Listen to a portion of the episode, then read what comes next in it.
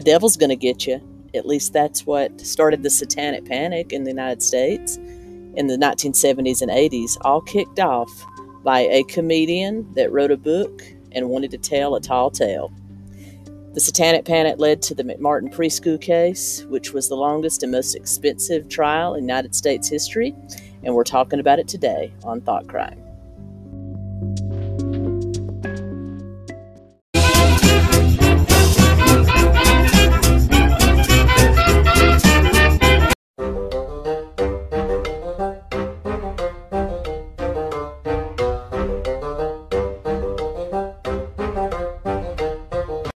Everyone, Keto Comic here. Today we're going to get into a very unusual case, one of the longest, in fact the longest, and the most expensive trial in the United States of America to date. Cost taxpayers into the hundreds of millions of dollars. This was a travesty of justice, to say less, because nothing really happened. It was all part of a system of paranoia and things that took place in the late 70s, early 80s called the Satanic Panic, which we're going to talk about. And it also ruined several lives. And a bunch of innocent children were subjected to things they should never be subjected to by the legal system. And as Stephanie Harlow would say, the LAPD messed this one up big time. Please don't come for me. Anyway, it's a shout out to Stephanie. If you haven't seen her true crime channel, check it out. One of my favorites. Let's get into it. The McMartin Preschool's case. The McMartin Preschool was a very successful preschool founded by the Virginia McMartin and her family, 1966, Manhattan Beach, California, which is near LA, kind of in the southern area. There was actually a waiting list for this school. That's how successful it was. It was known for teaching children to read, teaching them some reasoning skills, giving excellent care, and was just a very successful business for a long time. It was the premier preschool in that Southern California region, and as a result, there was a waiting list. The teachers that worked there were highly qualified, and for a long time, things were really good. From 1966 till about 1983, when a lot of this went down. And the McMartins were kind of caught up in a phenomenon that had been sweeping the nation since about 1977, which we're about to talk about, when fear of the occult began to penetrate a lot of different things in United States pop culture. And as a result, a lot of things that were not necessarily evil were demonized. Let's get into it. Ladies and gentlemen, welcome to the Satanic Panic of the 1970s and 80s. Specifically, the 80s is when it ran rampant. But this thing can be traced back to a fellow comedian. Yay! First the Joker, and now this guy. But it can be traced back to a person that had aspirations of being a stand-up comedian, and he did it in the most dishonest way, and started a chain reaction of persecution. In 1972, the Satan Seller was written and published on behalf of a comedian by the name of Mike Warnke. And Mike Warnke was a Christian comedian that built his comedy career off of touring churches and religious organizations around the country in a very comedic way, telling his story of overcoming drug abuse, drug dealing, and being a high priest in the Church of Satan. Yes, the very Church of Satan created by Anton LaVey in the 1960s. Now, what Mike Warnke didn't really understand, as a lot of people that perpetrate this kind of fear didn't understand, is that Anton LaVey was actually an atheist, and the Church of Satan itself poses no belief in any type of higher power, God or Satan. They're atheists that like to dress up and scare people. They were basically created to give a finger to the Catholic Church that Anton LaVey had been a member of for many years and felt it was full of hypocrisy and deceit and criminality, and he just basically wanted to give the good old middle finger to them, so he created the Church of Satan to do that. And if you've ever actually read the Satanic Bible, it's mainly about exalting the self over everything else, taking care of yourself and your loved ones above everything else. And it actually puts forth a belief that a human can achieve anything they want to achieve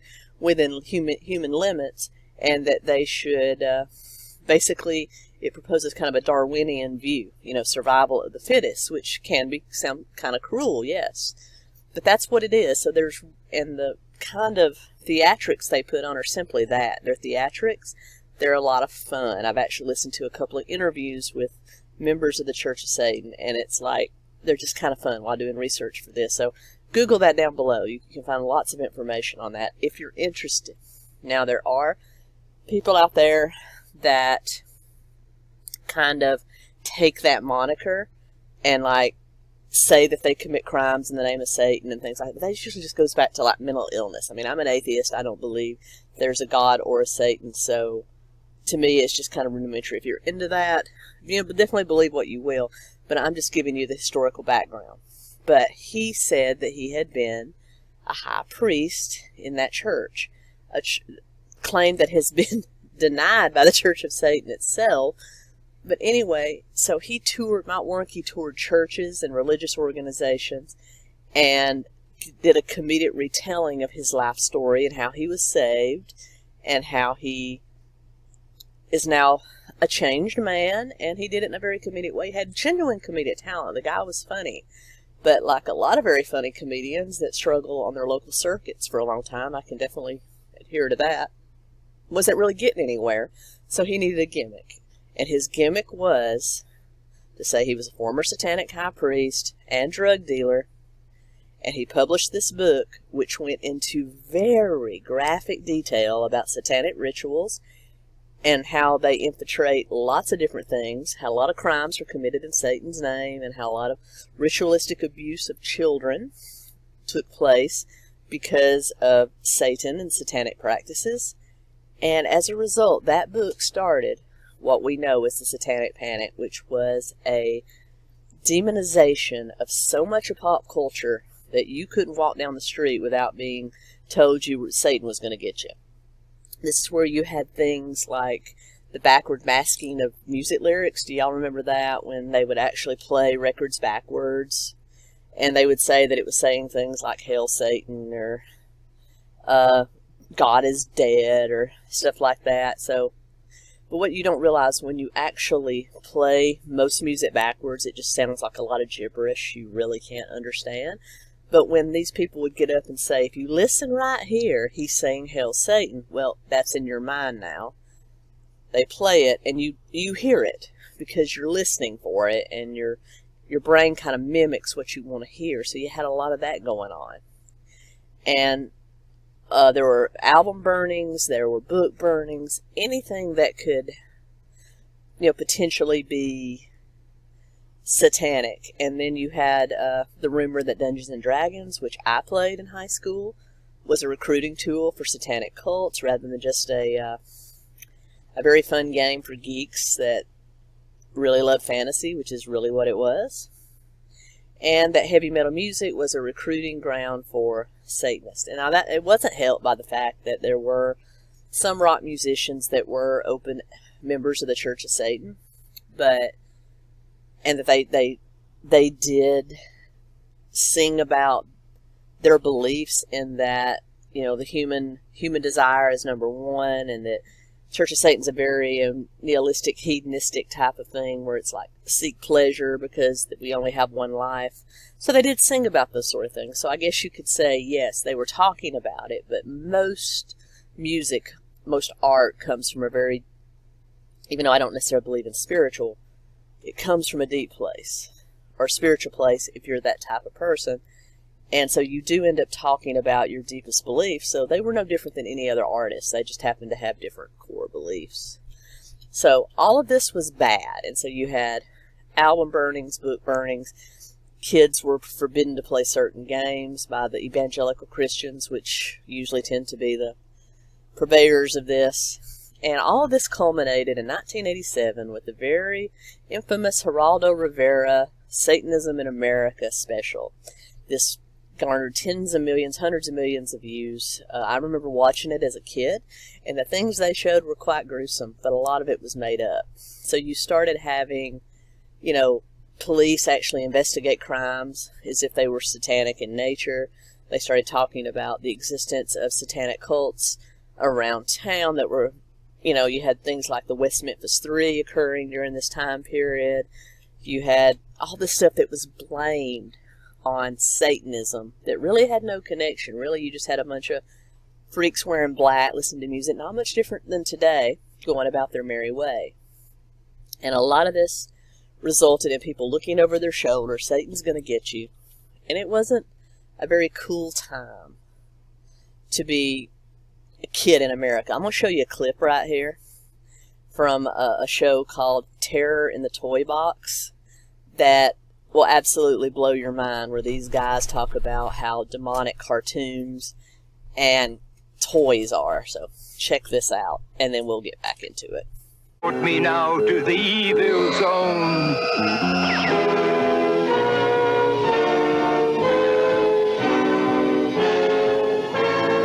I hope I find that mist. You know, you've been watching a Scooby-Doo cartoon, and it's amazing to me to see what's being brought forth in a cartoon. We've seen spell books, occultic amulets, we saw a crystal ball, astral projection to the evil zone, all of this in a children's cartoon. Now, I've got a guest today. His name is Phil Phillips. He's from Texas. He has been involved in missions work in his life, and he has now felt called to study the effects of cartoons and children's toys and even TV programs upon our children today. And I'd like to introduce a young man, and Phil, God bless you, and it's good to see you today. It's a pleasure being here today, Gary. Now, Phil, I'll tell you what, 14 years ago, Scooby-Doo was a lot different than what we see today, and I could hardly recognize it. Can you tell me what's going on in this cartoon? Yes, there's a vast movement toward the occult within the cartoon and toy industry. Most people don't realize that 80% of all cartoons deal directly with the occult, and 40% of the toys on the market have occultic influence. And so little children would actually use that to even identify more with these occultic heroes, right? Oh, yeah, yeah. Well, I think it would be interesting if we went to another video. Here's the snake and all. I mean, this is definitely an occultic toy. And it's got an interesting little feature here. I'm going to turn it on. It can actually transform your voice from your regular voice to that of an occultic hero. Is that correct? So let's get a Skeletor type of voice. Let me turn this on here. I think I'm getting it too loud. Skeletor, the master of the universe. Does that give you kind of an example of... yeah, you should see the commercial they play with it. Those guys have issues. And incidentally, the scariest part of that was the younger guy, the guy that didn't look like a 1970s serial rapist. He actually said that during like a 3 or 4 day fast that God spoke to him and asked him to go into a toy store, and that's how he saw all this. Now, I don't know about you, but guys like that should be creeping around toy stores. But anyway, let's get back to the McMartin case.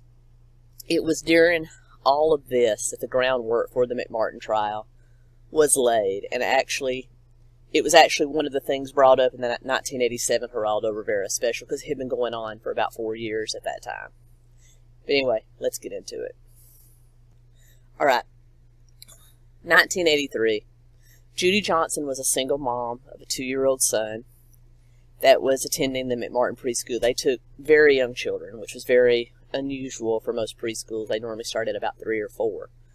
But he had been complaining about painful, or not complaining since he was 2, but obviously experiencing some discomfort when he used the bathroom, and was scratching at himself down there quite a bit. So she took him to his pediatrician, who really couldn't find anything wrong, and suggested she take him to UCLA Children's Hospital. And upon examination, they found that the boy did have some redness around his anus. And in their report, they found some trauma down there, which could have easily been from the boy scratching himself, but said that it was consistent with sexual abuse. Now, no one knows why they put this in the report, but you know, it's the 80s. I remember actually in kindergarten in the 80s being taken to be examined by doctors from the school system for those kind of signs, and I think that was just all about the fear and the satanic panic and all that. But not that I'm saying it's a bad thing that we protect our children, but I just remember that, and it was just, it kind of stuck out in my brain. But they did put in there that it was could be consistent with sexual abuse. Well, of course, that triggered this young lady, as it would, if somebody told you that there's potential that your young child had been sexually touched or sexually abused, it would upset you too, absolutely. So she had every right to be upset. But the thing of it is, later it was revealed that this boy had pinworms, and that was the one thing they did not test for, was now if you take a young child to the pediatrician with anal itching and anal pain, that's one of the first things they test for, because there's a type of parasite that children get just from putting their hands in their mouths and things like that, that the female worm lives in the outer cavity of the intestines, lays their eggs around the butt, and it causes severe itching, which causes children to scratch themselves and create more trauma. And that's usually one of the first things that is tested for whenever a child's brought in with these specific symptoms, but that wasn't the case here. So, of course, Miss Johnson took her child immediately to the police and told them that he said that he had been touched by Raymond Buckey, the grandson of Virginia McMartin, daughter of his mother was actually Virginia McMartin's daughter, Peggy McMartin Buckey, said that he had been molesting her young son. And he was a 23-year-old teacher at the preschool at that time, because McMartin Preschool was truly a family situation. You had Virginia McMartin, you had her daughter, Peggy McMartin, you had Raymond Buckey and his sister, all teachers there, and then you had 3 teachers with like 20 years experience that were also there. And so she told the police that her son said that Mr. Buckey touched him, and that Mr. Buckey told him not to tell, and that Mr. Buckey threatened to kill his family if he told. Now, of course, you should always take allegations like this very seriously, and they should be investigated, of course, but there's been a lot of speculation on whether the child actually said that, because that's a mouthful for a 2-year-old to say. But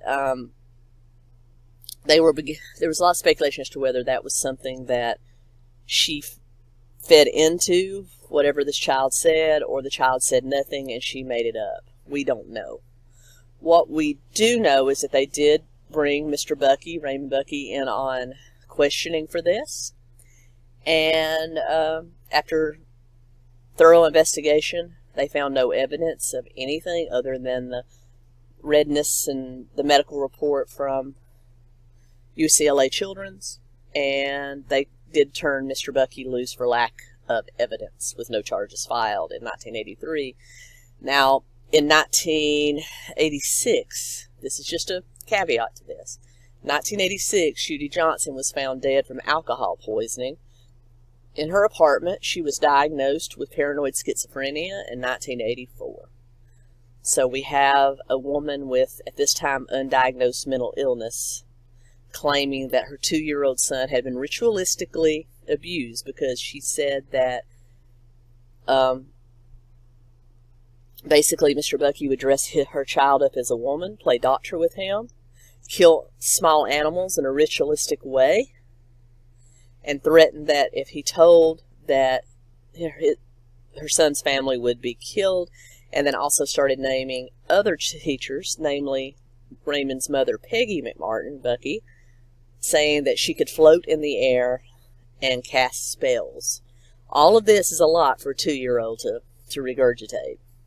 But, as I said, he was cut loose for lack of evidence, and she was diagnosed with paranoid schizophrenia and later died of alcohol poisoning as a result of severe alcoholism on top of that. So, that was the source for this entire case. Even though Mr. Buckey was cut loose for lack of evidence, the LAPD, I guess, decided to err on the side of caution, and they actually sent a letter to all 200-some-odd parents of McMartin Preschool students stating essentially the following. Now, here's the actual letter, and you can definitely pause the video here and read it if you'd like. But essentially what it said was that Ray Buckey, a teacher at the school, had been accused by the mother of a young student of fondling what could be possibly construed as ritualistic practices, sodomy, oral copulation, and just generalized abuse of a child. And they urged the parents to speak to their own children and find out if their children had witnessed or been subject to any of the like. Now, I don't think this would ever happen today. This seemed to me to be very reactionary. As I said earlier, LAPD messed this up big time, and this was just the first in many missteps, where they basically ignited the fires of panic because, as you can imagine, people flipped out. They started taking their kids out of the school. They took their kids to doctors, to psychiatrists, and it was basically mass paranoia. It was at this time that the Children's Institute International, which is a Los Angeles nonprofit, therapy-based children's advocacy center that was at that time run by Kee MacFarlane, who was a psychotherapist, actually took an interest in this, or found out through Mussings, because this hit local news and things like that, that they should perhaps interview all of the students at the McMartin Preschool. So that's exactly what they did. They took the children in, and Miss McFarlane had basically was credited with inventing the whole subject of the anatomically correct doll, where you have dolls that are, you know, have adult parts, and their children, instead of actually having to say the words, can point to where they were touched or what they saw. So she was the one that kind of pioneered that, and that was a good thing. But everything else, as far as how all these children were interviewed, was controversial. And I only say that because there are videos, and you can find those videos very easily on YouTube. Just type in McMartin Preschool Children's Interviews, and you can actually watch hours of these children being interviewed. And all of them were asked the very same questions. There was a script. And when the defense attorneys and other experts actually watched these videos, they became concerned because they said that it seemed that the therapist kept asking questions until they got the answer they wanted. So basically, they would ask a child, has Mr. Buckey or Miss Buckey ever touched you in your private place? Child would say no. And then they would show them the doll. Do you know what your private place is? Yes. Can you point it out on this doll? Here.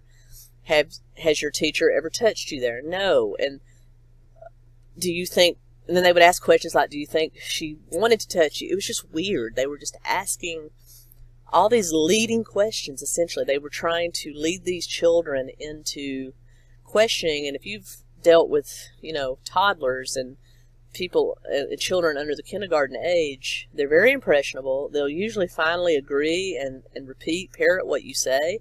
And according to the experts that viewed these videos, they said that's exactly what happened. They led these children into reciting memories that weren't there.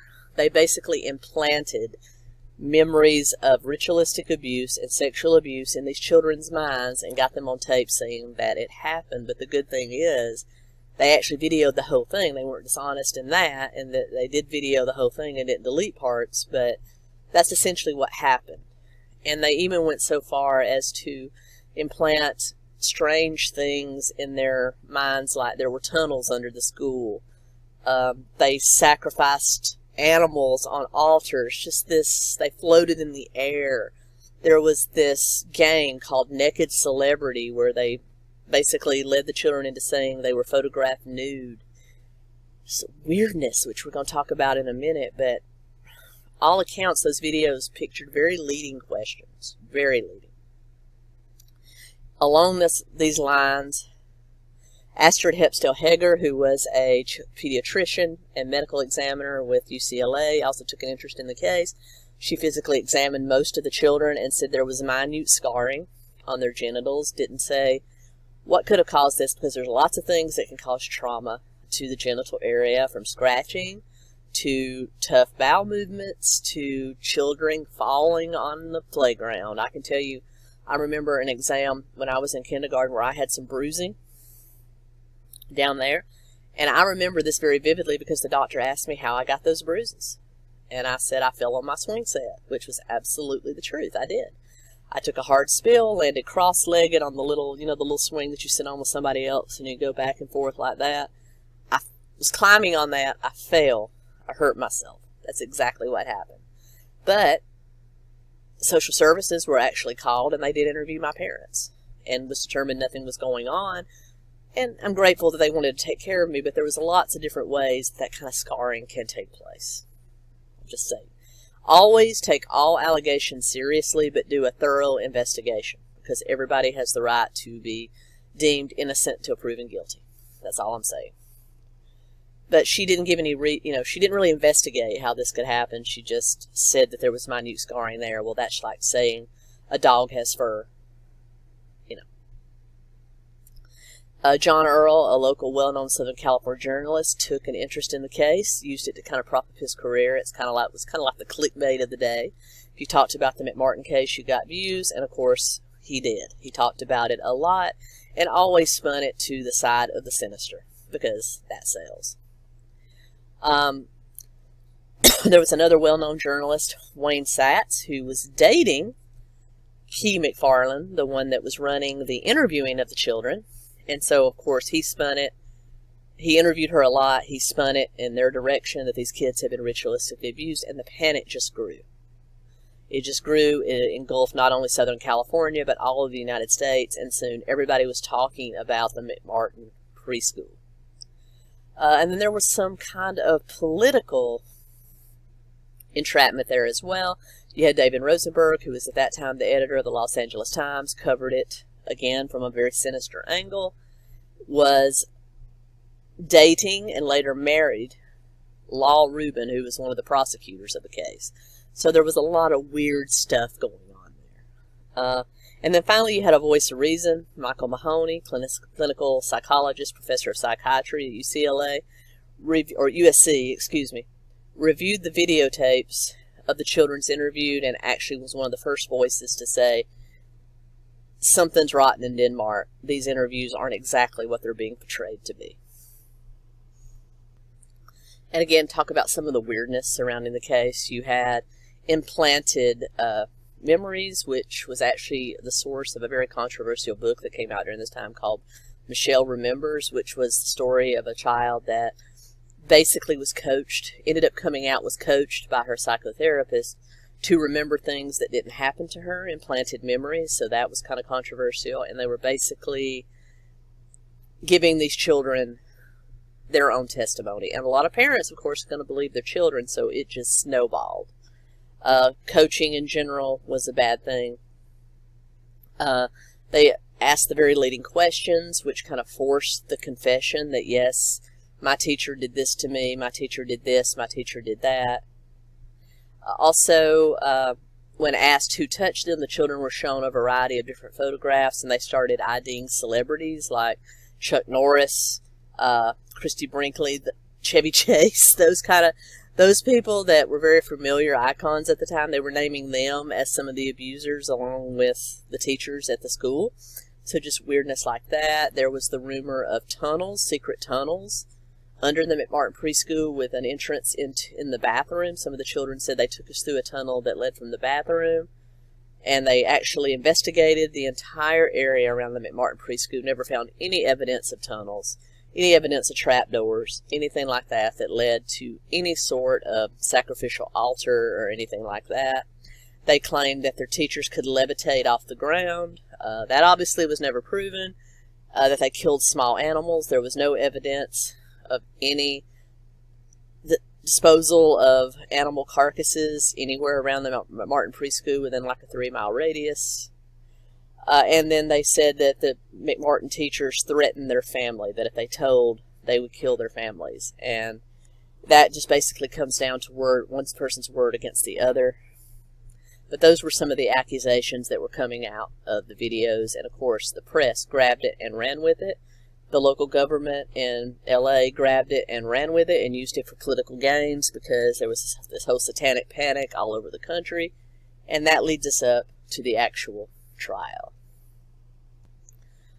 March 22, 1984, Virginia McMartin, the founder of the school, her daughter, Peggy McMartin Buckey, Raymond Buckey, Peggy's son, her daughter, Peggy Ann Buckey, and teachers, Mary Ann Jackson, Betty Rader, and Babette Spittler, were charged with, at first, 115 counts of child abuse, later expanded to 320 counts involving just around 50 students. Ira Rainer, who was a longtime LA prosecutor and was running for district attorney at the time, did serve several terms as district attorney, sees the case as his crowning jewel of the election. He let people know that he would take these children's accusations very seriously and prosecute this to the highest extent of the law. So he did a lot of interviews. He was present in the courtroom while his prosecutor, Miss Rubin, was there in the courtroom, who was also, I said, dating, and later engaged to the editor of the Los Angeles Times.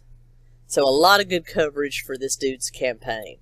And a lot of people accused him of using it and blowing it way out of proportion to secure his election, even though he adamantly denied that for years. But there were also, it also came out at trial that several of the witnesses that they used, because all of these people that were accused were held either without bail or at exorbitant amounts of bail. We're talking like $1 million, something that no one could ever raise if they were anything but the 1%. So they were all held in jail, and one of the prosecutors' tactics was to bring forth prisoners that were celled with these people to tell them stories about supposed confessions. Now that's, to me, known as hearsay, but it was still allowed to be used in the trial for some reason, and it later came out that a lot of these prisoners had been offered deals and had also been convicted of perjury in the past, so it wasn't the best source for these confessions, but just a lot of weirdness around this trial.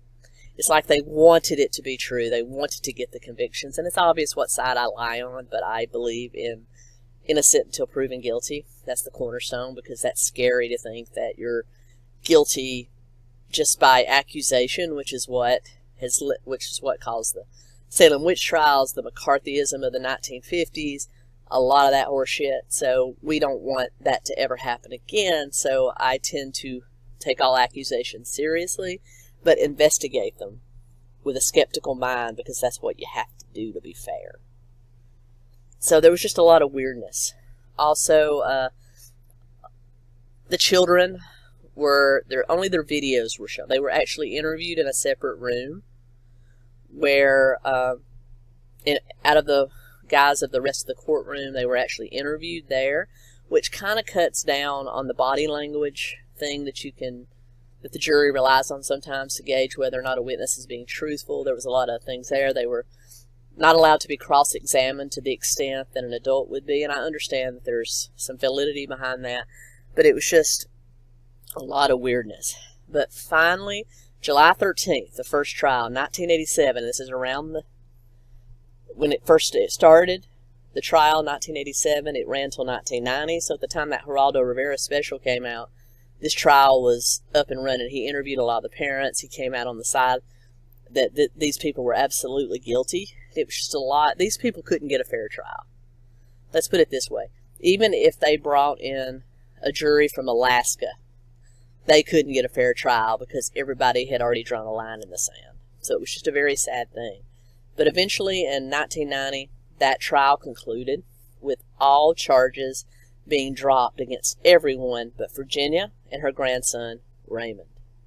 They were retried starting May 7th, 1990, all the way to July 27th, 1990, again at taxpayer expense, and were eventually acquitted of all charges, and this ended up being the longest and most expensive trial ever. The aftermath was that the McMartin Preschool was shuttered, even though it was completely acquitted of all charges. It had been forever tainted. There's no way anybody's going to take their children there. These teachers who were lifelong educators, their lives were ruined. There were people calling for their murders, for hits on them. Their lives were essentially ruined. Virginia McMartin died in 1995, so she actually is on record as saying she thought she was being set up and held as a patsy for someone, but I don't know about a patsy, but I understand her, you know, she was falsely accused. So I understand her anger, but essentially these people's lives were ruined. Even though they were acquitted, the fact that they were McMartins led them to probably being forever blackballed, forced into retirement, forced onto welfare, whatever you want to call it.